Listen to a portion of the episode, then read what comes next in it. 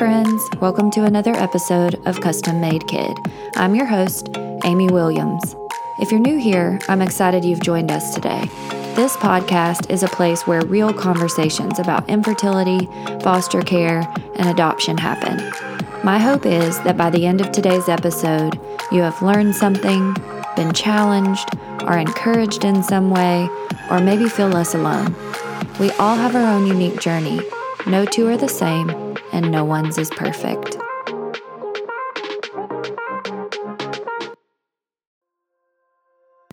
On today's episode of the Custom Made Kid podcast, I'm speaking with Bethany Ann Moore, who some of you might know through her popular Instagram account, Bethany Ann42. Bethany is an educator in Jacksonville, Florida, as well as an adoptive and foster mom. I haven't had the pleasure of meeting Bethany personally, but I am so excited to share her story today.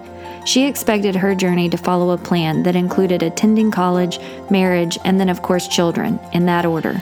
But life didn't quite work out that way, and Bethany found herself a working, single professional after graduation. Through a series of events we will discuss further momentarily, Bethany ended up feeling the tug toward foster care because of her love for a very special student. As a single, Bethany proceeded to foster not one, but three very young children, two of which she has now had the privilege to adopt. Her children's extended biological family was very supportive of her adopting the boys. I was excited to talk with her more about that. Bethany's story didn't follow what might be called a traditional path, and I love that she didn't let that deter her in any way from her call. Her journey is hard, brave, and beautiful, and I absolutely can't wait for you to hear more. Hey, Bethany, welcome to the podcast. Hey, Amy, I'm so glad to talk to you. I was excited that you were willing to share your story. It really just stuck out to me as something that I felt like people would love to hear more about. Let's tell our listeners a little bit about who you are so that they can feel like they know who they're listening to today. Yeah, so I live in Jacksonville, Florida. I've lived here for, oh goodness, maybe about 17 years now, but always been from the South. And I used to be a teacher, and that's what, you know, led me to be a foster parent. But I currently work remotely and do social media and online things for my dad's company. So I'm thankful for that flexibility with being a single foster parent. And I currently have three children, two adopted and one foster child, and just excited to see, you know, what happens next with our foster journey. So, one of the things when you and I were kind of first talking about telling this story that just really jumped out at me was when I asked you how this whole thing came about. Because obviously, you said, you know, I wasn't married and things didn't kind of go according to plan and I hadn't had children. And, and then when you were teaching a certain student, something really spoke to you. Can you tell me a little bit more about that? Yes. So I was a teacher in um, a Title One school, and that means they qualify for free and reduced lunch. And I had some students who just needed some extra help, and I would help them any way I could by, you know, bringing them clothes. And one just stood out to me, though, that consistently just seemed like she was not being taken care of well and was hungry. And so I got concerned that she may not be living with her biological mother for that much longer. And I was scared that she was going to be put in the foster system. And up to that point, I was very against being a foster parent. Um, my parents had fostered back in the 80s, and it was a very traumatic experience for them. And so I'm hearing those stories as a kid and thinking, okay, well, I will never do that. That is definitely not for me. Yeah, exactly. Like that's, especially as a single person, because I was still single, and I'm like, I can't handle that on my own. But then having this student who I really had taken under my wing at the nice school and just, you know, loved, and then seeing the possibility of her being put in the system, it was a wake up call for me to realize that these are children who sadly may not be with their family for much longer and I wanted to be somebody that could be a help, not just to her, like for sure, if they needed me, I would be a foster parent to her, but for any of these children. And just seeing that, you know, I have a house that's big enough to have them. I, you know, can provide for them. And now God has really softened my heart to it. So I'm like, okay, I need to be a person to be there for them if they need yeah. me. Well, it's interesting what happens when things get personal, you know? Exactly, yes. I mean, hearing your parents' story is one thing and knowing what they went through, but then it's funny how certain things just sort of find us or certain callings find us. And so it sounds like when this child was sort of in your path and it got personal to you, it totally changed the trajectory and your thoughts on the whole thing. Exactly, yes, for sure. Well, so tell me how you get from having this moment where you look at this child and you think, I can do this. You know, this is a need. I want to help address it. So tell me what the path looked like from from saying this is this is something I can do and then getting to doing it. So after my student had um, she was removed from her mom but went with family members so she didn't be put in the foster system so that was a relief to me but it still I realized that there is this need for foster parents. And so I um, contacted the local agency in my town. I have some friends who work there, so I really didn't do much research into, you know, state or private. I just went with the head agency in Jacksonville. And I just talked to a recruiter, and because I knew basically what foster care was, but I didn't know how practically that would work for my life, being a single teacher. Um, and so I just asked a ton of questions, like how do visits work, and you know the stipend, and how long are they in care for, and just you know those practical questions. Yeah, sure. And, like what kind of support you would have in doing it. Right, because I just feel like for me, I, I had zero clue what actually foster care was. Um, and so just from basically what the TV says is what I knew, which is, you know, obviously not realistic. Right. the Fosters or whatever on ABC. But um, so I just went and asked a bunch of questions and then I signed up for my classes. And I'm just a go getter. Like when I get something in my head, I'm like, obsessive and all about it. And um, I went through I the pro- girl. I'm that same way. yeah, and I was. I always tell people that I was the nerd in my class who had all the paperwork done, you know, on time when they. Um, I had my little dinner with me when everybody else was going out to Subway during the class, and I was just like, "I'm here for it, and I'm excited to get licensed and be done." Um, so That's so great. Nerds rule the world. exactly. I think everybody was like, "Who is this chick in here?" You know. yeah. Yeah. She's a go getter. Yeah, exactly. So I started, it's pretty crazy for me to think that. I started the process in May and got my first placement July 4th. Um, oh, wow. Yeah. It was very fast, which I know not everybody is that way. And um, sometimes it gets a little bit longer for the state to approve people. Um, so it just happened to go pretty quickly for me. well, and um, doesn't it get longer the more conditions you kind of place on the the child dynamic that you are willing and able to take? I think so. Um, I think some people are pretty specific and what they're wanting and people ask me that all the time like well can you say your preferences I'm like you you can you can say i'm willing to take you know only babies like newborns and so if that's what you're desiring it may take a longer wait um, right. for you to get a well, phone call. And I don't think there's anything wrong with that. You exactly, know, I mean, I yeah. think sometimes people might feel like they're terrible for saying, I can handle this and I cannot handle this. But I think it's pretty brave to say, I want to do this, but there are things I know about myself that would limit me. And, and let me do it in the best capacity I can. Would you agree with that, or do you oh, have different thoughts? Oh, for sure. And I do think that everybody has their niche and mm-hmm. what they're comfortable with. And even for me as teaching, I'm certified to teach up to third grade. And I told my principal, like, do not put me in a fifth grade classroom because I'm just not going to be the best person for those kids. And like, there are other people who could teach them way better than me. Right. Um, like, so um, the word punk came to mind in fifth grade. Like, yeah. I feel like all kids are punks at that age. and I'm just like, people call me just so like, they like, you need to get your teacher voice, you know, because like I wouldn't be able to handle um, that age. But I think with that, um, I think God can totally soften our hearts to eventually being open to more ages. And maybe when we get a baby, being thinking, oh, well, maybe I could do a little bit older. And we can always adjust it later on. Um, yeah. The age yeah, range that I you're agree. good with. Yeah. I agree. Well, so really quick, I do want to, I just have a curiosity. Mm-hmm. Your parents had this terrible experience back in the 80s, and then you go seeking this out. When you went to your parents and told that this was happening or that you were considering it, what did they say? When I told my parents that I was thinking about foster care, my dad is a pretty quiet person. He just mulls over things. So he didn't really say much. But my mom was mm-hmm. like, that's going to be a lot. You know, she was very sweet about it. But she's like, that's going to be a lot to handle. And I think they probably did get flashbacks of their experience. Um, they only fostered one child, but it was just enough for them, you know. It was tough, um, yeah. But the more that I was talking about it and that they saw that I was determined and I wasn't like going to change my mind. They were like, "Okay, we are going to do this with you." I I think they just wanted to make sure I knew like this is going to be difficult. The children may go back. They didn't want to see me hurt, which you know I think that's natural no for parent parents. Does. Exactly, yeah. yeah.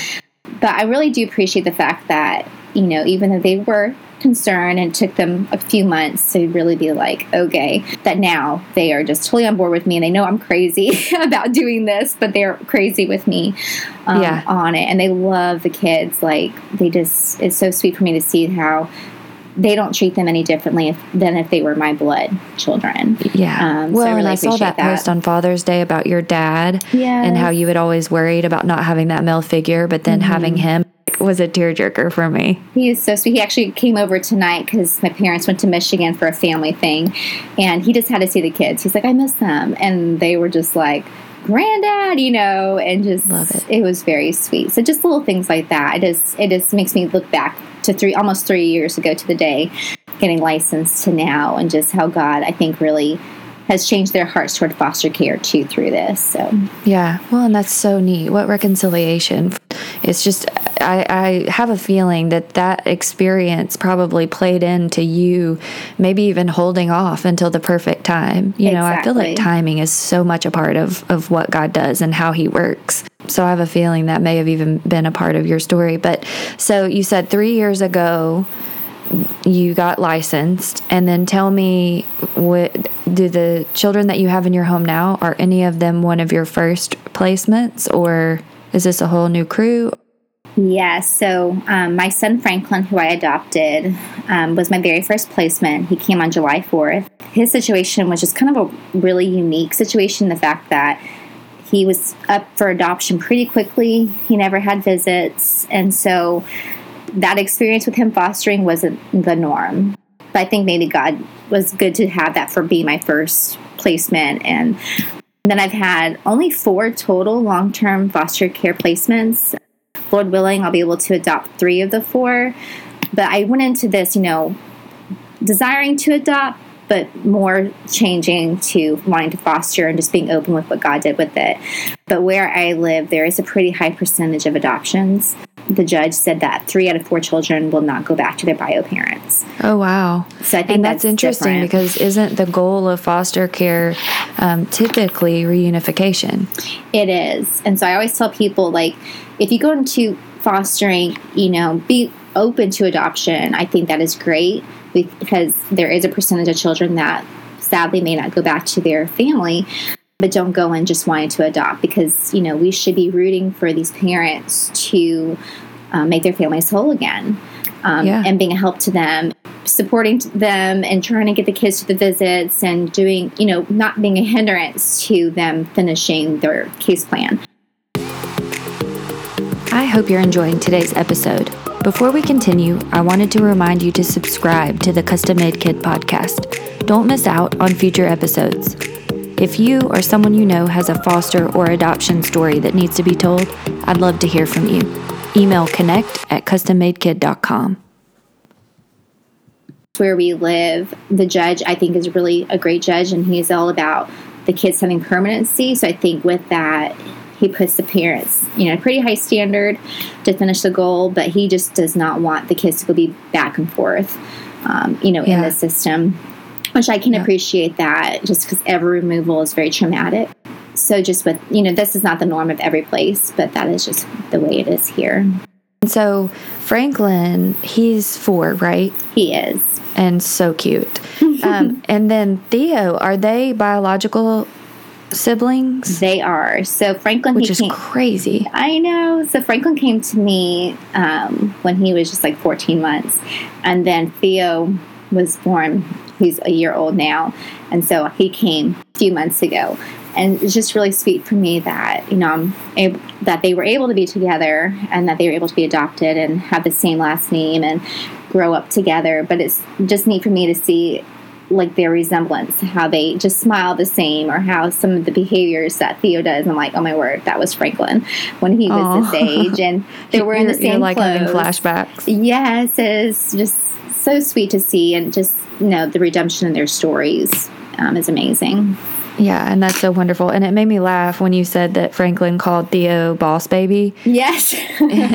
we actually, our middle daughter is totally like type A, strong willed, and she's only 22 months, and her name's Dawson. And my oldest daughter calls her Bossy Dawsy. Oh, I love it. And so, so I laughed when I saw boss baby, and I'm like, yeah, we've got one of those around here too.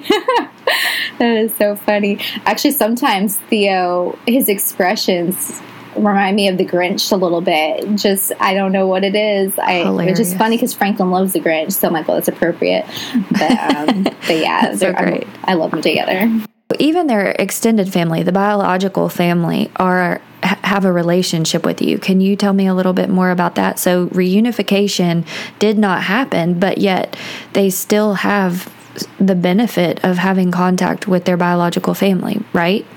Yes. So it just depends on where you live, but where I am, foster care adoptions are closed adoptions. So it's really up to the adoptive parents what they feel comfortable with. And so that's the standard. Like a closed adoption is kind of the standard, and then you can make the decisions on whether you would like contact or anything like that. Yes, where I live, okay. that's where it is. Some places okay. it's totally different, but that's how it is here. And so years ago, when I started this journey, I was like, good, you know, I just I do not want to have a relationship with biofamily. That terrified me. But through the years and getting to know biofamilies, my heart was softened and I could just see how they got to where they were. And there's no difference between me and them and how they are there and I'm here. And so I'm glad that God really did a work in my heart to be compassionate towards them. Sure. Um, I'm still all about, you know, the kids' safety and, you know, there are certain people that at this point we do not have visits with, and I just don't feel like it's safe. But there are family members who, you know, we just love dearly, and they come over to the house often, and they come to the birthday parties, and um, we text all the time, and just we really make a point to have that contact and stay in each other's lives. Um, and I know that can't well, always be done, but I'm very thankful for my boys to have that. Yeah, and I think when it can, and it can be done in a healthy manner, like you described, you know, because that mama bear and me would rise up if yes. if there was anything negative or hurtful, or you know, and, and kids are gonna have negative experiences and pain. But mm-hmm. what I mm-hmm. can control, I'm that type that would want to. So I can imagine that would be super scary. But I have a semi open adoption, so there is a relationship there, but it's not like she could show up on my doorstep or anything mm-hmm. like that, the biological mother. That would be something that we would agree on together. So I am thankful for that. Mm-hmm. Uh, but it's it's neat to hear that y'all actually have the dynamic where they can show up to birthday parties and things like that. Because I feel like that kind of leads me back to the first episode we did on here, which was an adoptee whose mother sort of announced in passing, by the way, you're not ours. Mm. And that changed her entire thought process on who she was. And then there was zero contact or knowledge about the biological family whatsoever. So it just left these gaping holes and questions. I think it's so wonderful that your boys know where they came from and then they've got a wonderful relationship with you. I love that. Yeah, I think just as adoptive parents, I think it could be really naive to think like we're all that they need because I know I would have questions on where I came sure. from. And so I think if we are able to kind of lay that foundation now, like you said, semi open, I think that's even good to maybe communicating through email or sending pictures and you know, just keeping that door open for the future. And so that right. way, when they turn 18 or however, you know, we say it's okay to have visits or we feel comfortable, it's just an easier um, way to do it. Um, yeah. But it's, it's, it's scary and it can be uncomfortable. But, but yeah, I think it's, you know, what our kids need and to be able to, you know, know more about where they came from and have that, you know, connection with um, their birth families you know, one of the questions that I wanted to ask you, besides the the single element when you walked into this, um, you know, I think it's incredibly brave, and then also I think there are probably women in your shoes who have thought I I would love to be a mother, and maybe marriage hasn't been a part of their story so far. So I'm, I love that that didn't hold you back. But tell me some of the thought processes that you had. Did you tr- did you kind of try to talk yourself out of it, or did it ever play into your concerns about doing it, or were you just like, nope, I got this? That personality type that you described earlier. so when I originally even considered about adopting as a single person, it was because I heard about the single missionary Katie Davis. And I'm uh-huh. like, oh my goodness, she's amazing. Uh, love her story. Yeah, I love it. And she's adopted all these kids as a single person. I'm like, okay, I could totally do that. But I think when I made that decision, I thought, oh yeah, but I'll still date and I'll still get married, but I'm going to start, you know, fostering as a single person. But I actually did pause the process when I originally was going to start fostering because I started talking to this guy. And so I thought, oh, well, God really wants me to get married and then I'll foster. Um, but then, uh, you know, nothing really turned out with him. So then God just kept softening my heart to foster. And I realized if I started talking to a guy or started dating a guy, that's fine, but I'm still going to continue pursuing this because I think Good for you. God really wants me to be a foster parent, regardless of relationship status through that, you know, I'm still single, you know, all these years fostering, but God has just really done a really great job on my heart thinking about relationships. And I think that I put relationships on such a high pedestal, like marriage is like the end all game, and it's not. And so I think it's not. Yeah, yeah, God has just been so good to me to be realizing, like, you know, if I get married, that is awesome. It's wonderful. I would love that. I would love for my kids, you know, to have dad. But if not, our life is still good, and I feel like it's fulfilled course, you know, love to be somebody, but I we don't need that. And I feel like we just have such a great, sweet life, this fostering adoption life. And I think so many people, especially in the Christian community, kind of get into that order, you know, that we feel like we're supposed to have. Like we're supposed to go to college, and then the next step is the engagement and marriage, and then children, and then maybe we adopt or foster. And I really don't think God works that cookie cutter. For some reason, it just. it's just the way that we think. And so I love that you did that. And I love that you even realized, you know, hey, I'm not putting my life on pause to figure this out kind of deal. They can come along beside me. And I love that. Mm-hmm. Tell me a little bit more also about the interracial relationship because I feel like sometimes people are afraid of what they don't know. And if I'm overstepping, you just tell me. Mm-hmm. But, you know, there are a lot of elements to your story that don't fit like that cookie cutter thing, which is one of the reasons that I loved it and I wanted to hear more about it. Have there been anything that has surprised you or that you, from your standpoint, wish people knew or were more considerate about or anything? I would love to hear your thoughts on that side of things. I think I was pretty naive going into fostering as a single person and, you know, fostering and adopting um, biracial children. And the feedback I've gotten from people, and just even me not taking it seriously, that I need to be more intentional about having you know, people of color in my children's lives, and it's a big deal to adopt children that are not our same race. So I think that's been a journey for me, and seeing that um, I need to be more intentional about having that in my kids' lives. But I have been kind of surprised by the comments I've received, and sadly, some guys said they would never date me because I didn't adopt children of my own race and like how could I turn my back on my own race because of this? You know, it's just that kind of took me back. That doesn't matter. you know what? So great though that they aired out that ignorance mm-hmm. and you did not, you know, continue a relationship. Exactly. Because so. I may not have known that if I hadn't fostered what was really in their hearts, you know. And yeah. So that's scary. So I'm like, this really does weed out all the non-contenders um, and real people's hearts. And you know, those are just some people who voice their opinions to me. So I know there's a lot of people who think things. So just I don't know, but I just think you know people who are adopting interracially, we need to be really um, good about, you know, learning from others and being teachable. And I'm sure we're going to make mistakes, but just knowing that we need to continue learning from others who've gone through this process. And to, that's just, you know, fair and to our kids. So I don't want to leave out baby girl. Mm-hmm. Um, you've obviously got the boys, and then you're fostering a little girl right now, and you guys are going through a pretty intense part of the process um, because this is the point, right, where her fate is kind of determined. Is that an okay way to put that? Yes. So I've had my foster daughter for 17 months now, and when she came to me, you know, we never know how long our children, foster children, will be with us. But it was like, she'll be with you for two months max. Um, and then that's not how it happened. And so we just never know how long the children will be with us in our care.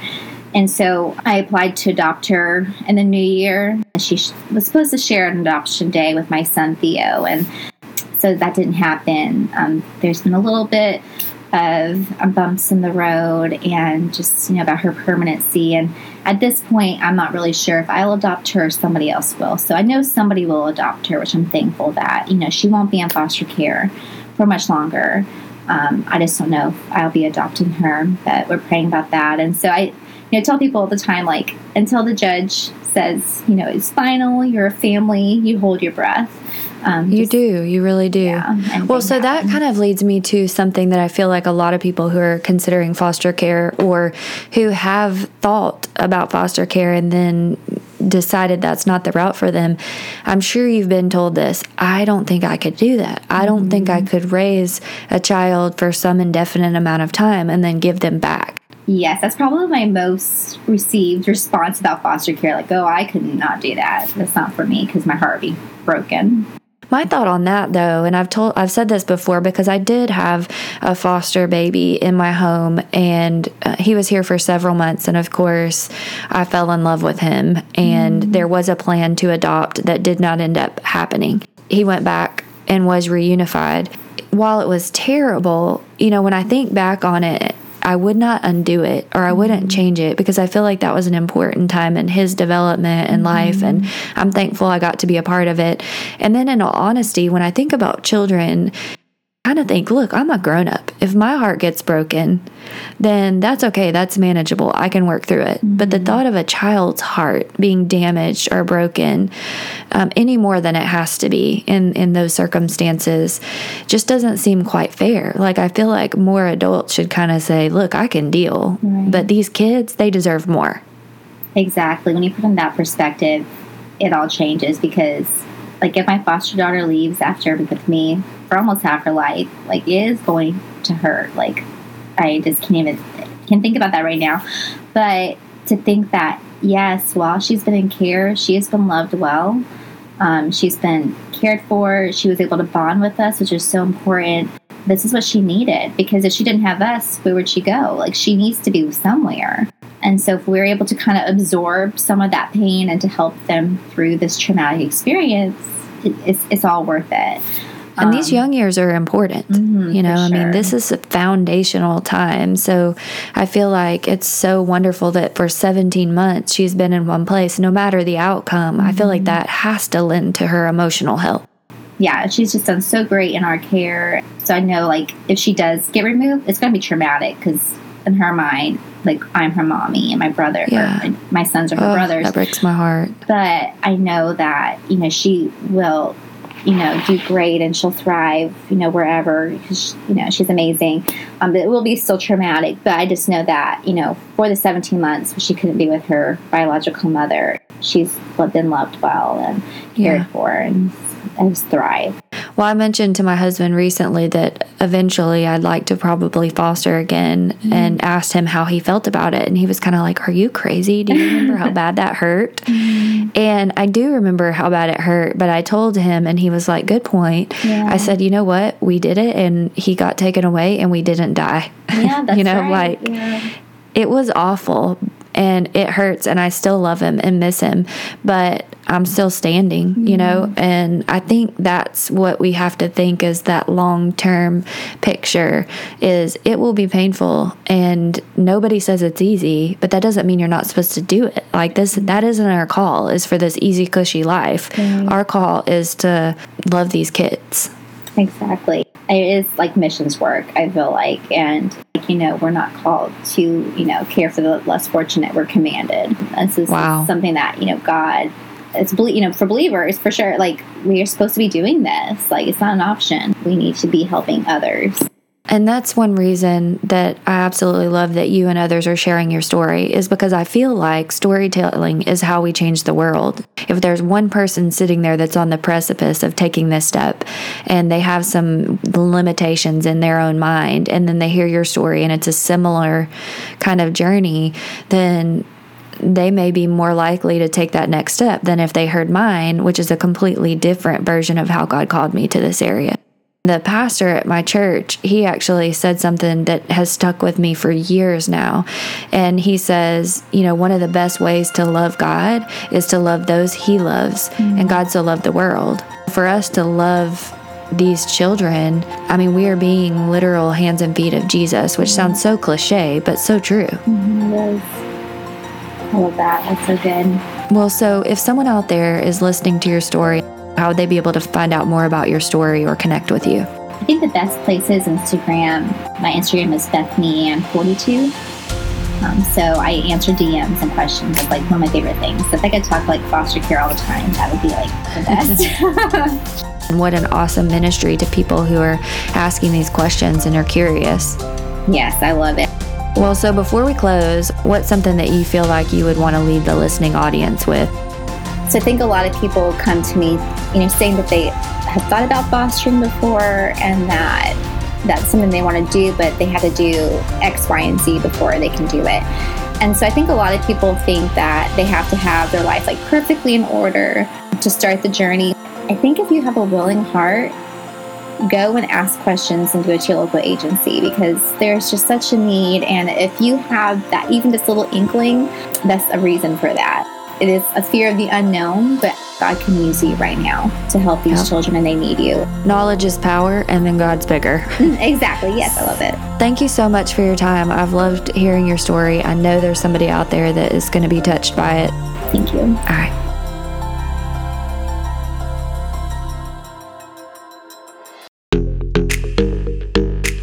Thank you for joining our show today. Make sure to subscribe so you don't miss out on future episodes of the Custom Made Kid podcast. To learn more about the vision behind the Custom Made Kid Foundation, you can visit our website at custommadekid.com or find us on Facebook and Instagram. Thanks again, and I'm already looking forward to our next episode this same time next week.